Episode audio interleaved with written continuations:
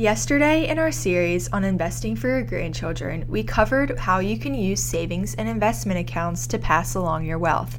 Today, I want to share with you some key considerations of setting up a trust. One of the most common ways for grandparents to pass down wealth is through a trust.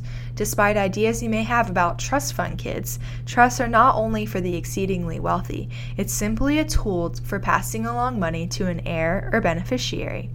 With a trust, the funds remain controlled by a custodian until your grandchild reaches the age of 18, 21, 25, or another age specified by you. You can indicate that certain amounts are released in increments. You'll want to consider how the trust may affect your grandchild. It may limit their ability to receive financial aid in college, and if they receive a large sum at an early age, many young adults are not mature enough to use the money wisely.